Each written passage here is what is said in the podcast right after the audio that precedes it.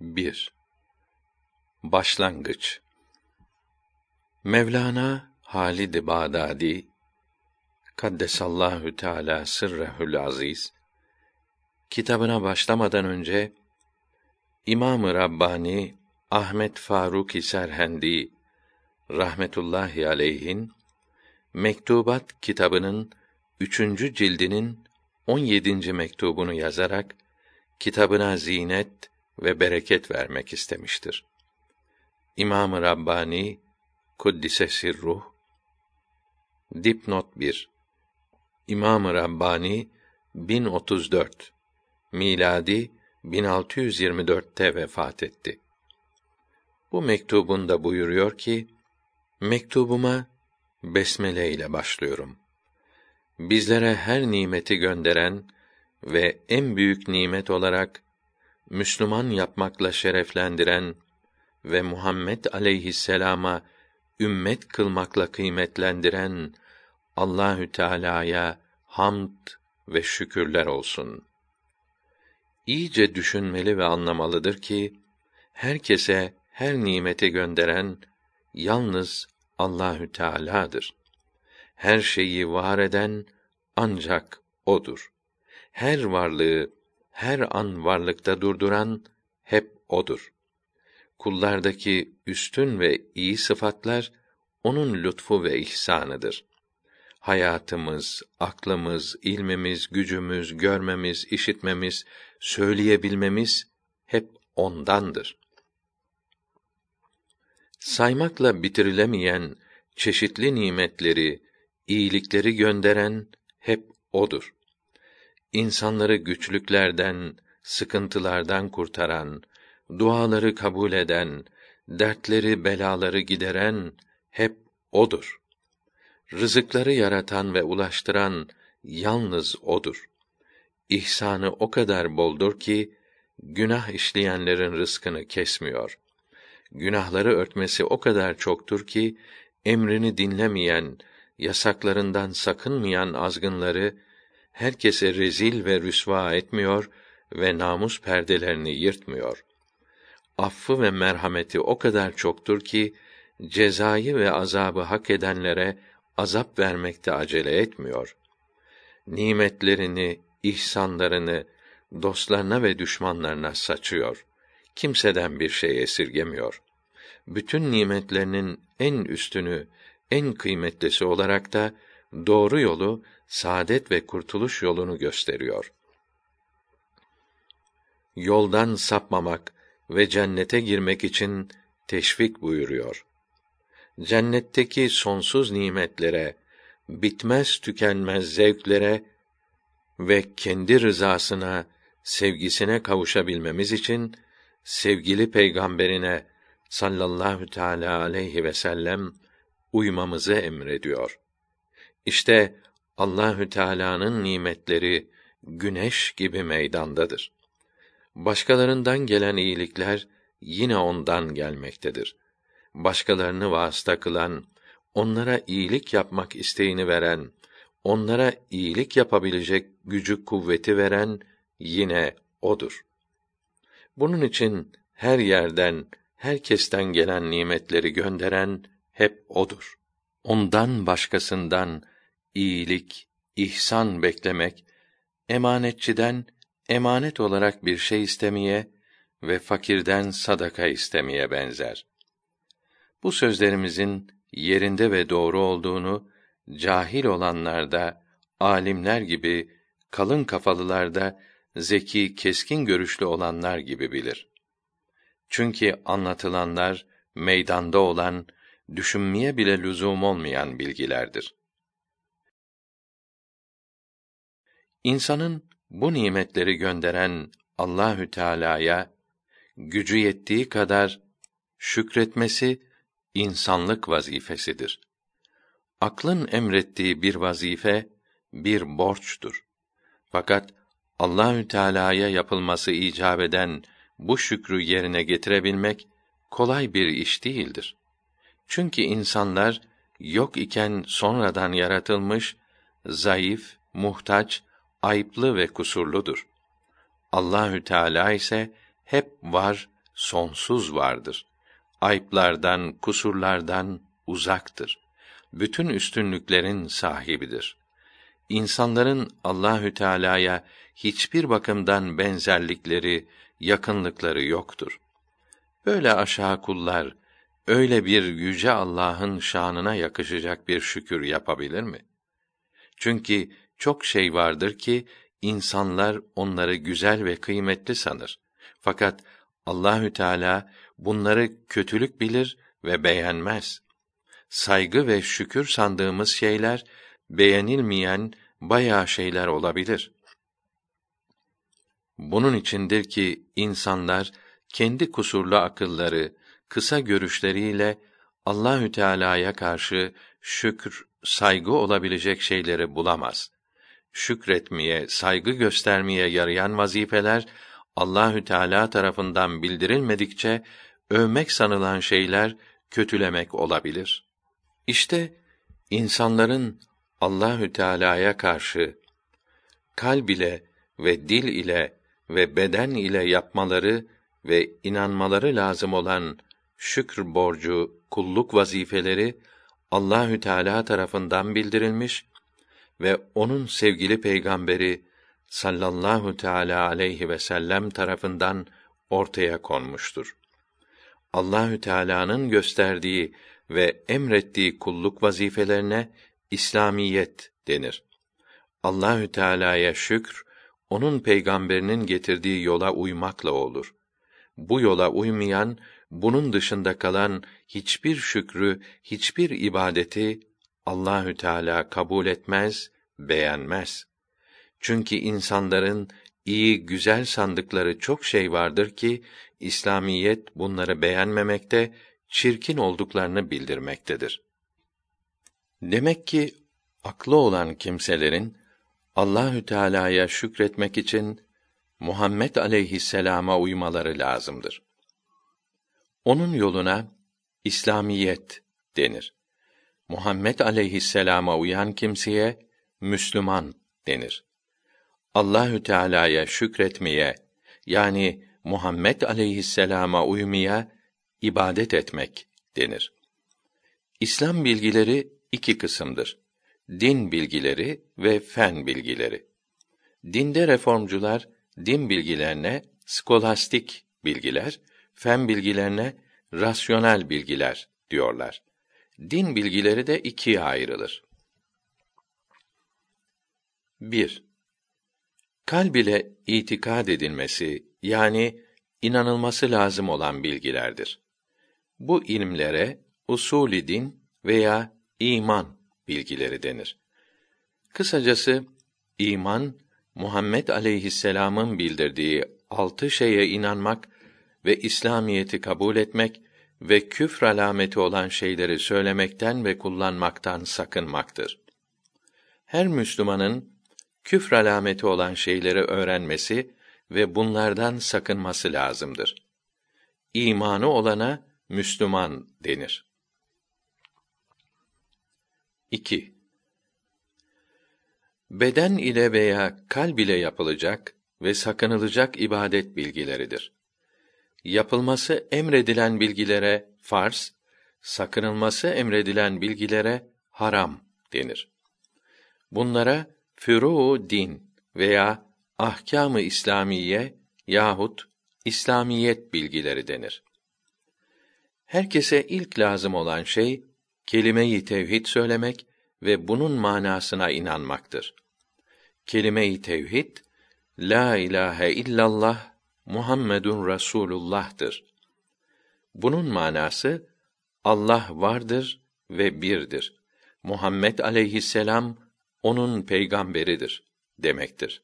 Buna inanmaya iman etmek ve Müslüman olmak denir. İnanan kimseye mümin ve Müslüman denir. İmanın devamlı olması lazımdır. Bunun için küfre sebep olan şeyleri yapmaktan ve küfr alameti olan şeyleri kullanmaktan sakınmak lazımdır. Kur'an-ı Kerim Allah kelamıdır. Allahü Teala Cebrail aleyhisselam ismindeki melek ile Kur'an-ı Kerim'i Muhammed aleyhisselama göndermiştir. Kur'an-ı Kerim'in kelimeleri Arabidir. Fakat bu kelimeleri yan yana dizen Allahü Teala'dır. Kur'an-ı Kerim'deki Arabi kelimeler Allahü Teala tarafından dizilmiş ayetler halinde harf ve kelime olarak gelmiştir. Bu harf ve kelimelerin manası kelamı ilahiyi taşımaktadır. Bu harflere, kelimelere Kur'an denir. Kelamı ilahiyi gösteren manalar da Kur'an'dır. Bu kelamı ilahi olan Kur'an mahluk değildir. Allahü Teala'nın başka sıfatları gibi ezeli ve ebedidir. Cebrail aleyhisselam her sene bir kere gelip o ana kadar inmiş olan Kur'an-ı Kerim'i Levh-i Mahfuz'daki sırasına göre okur, peygamberimiz de tekrar ederdi. Ahirete teşrif edeceği sene iki kere gelip tamamını okudular. Peygamberimiz ve ashabın çoğu Kur'an-ı Kerim'in tamamını ezberlemişlerdi. Ahirete teşrif ettikleri sene halife Ebu Bekr Sıddık ezber bilenleri toplayıp yazılı olanları getirtip bir heyete bütün Kur'an-ı Kerim'i yazdırdı. Böylece Musaf denilen bir kitap meydana geldi. 33 bin sahabi bu Musaf'ın her harfinin tam yerinde olduğuna söz birliğiyle karar verdi. Muhammed aleyhisselam'ın sözlerine hadisi şerif denir. Bunlardan manası Allahü Teala tarafından, kelimeleri Muhammed aleyhisselam tarafından olan hadisi şeriflere hadisi kutsi denir. Hadis kitapları çoktur. Bunlardan Buhari ve Müslim kitapları meşhurdur. Allahü Teala'nın emirlerinden inanılacak bilgilere iman, yapılacak olanlara farz, sakınılacak olanlara haram denir. Farzlara ve haramlara ahkâm-ı İslamiye denir. İslam bilgilerinden birine bile inanmayana kafir denir. İnsana ikinci lazım olan şey kalbini temizlemektir. Kalp deyince iki şey anlaşılır. Göğsümüzde bulunan et parçasına herkes kalp diyor. Yürek denilen bu kalp hayvanlarda da vardır. İkinci kalp yürekte bulunan görülemeyen kalptir. Bu kalbe gönül denir. Din kitaplarında yazılı olan kalp bu gönüldür. İslam bilgilerinin yeri bu kalptir. İnanan ve inanmayan da bu kalptir. İnanan kalp temizdir. İnanmayan kalp pistir, ölüdür. Kalbin temiz olması için çalışmak birinci vazifemizdir. İbadet yapmak, bilhassa namaz kılmak ve istiğfar söylemek kalbi temizler. Haram işlemek kalbi bozar. Peygamberimiz buyurdu ki: Çok istiğfar okuyunuz. İstiğfar duası okumaya devam edeni Allahü Teala hastalıklardan, her dertten korur. Hiç ummadığı yerden rızıklandırır. İstiğfar estağfirullah demektir. Duaların kabul olması için okuyanın Müslüman olması, günahlarına tövbe etmesi, manasını bilerek ve inanarak söylemesi lazımdır. Kararmış kalb ile yapılan dua kabul olmaz. Üç kere dua okuyanın ve beş vakit namaza devam edenin kalbi de temizlenir ve söylemeye başlar. Kalp söylemeden yalnız ağız ile yapılan duanın faydası olmaz.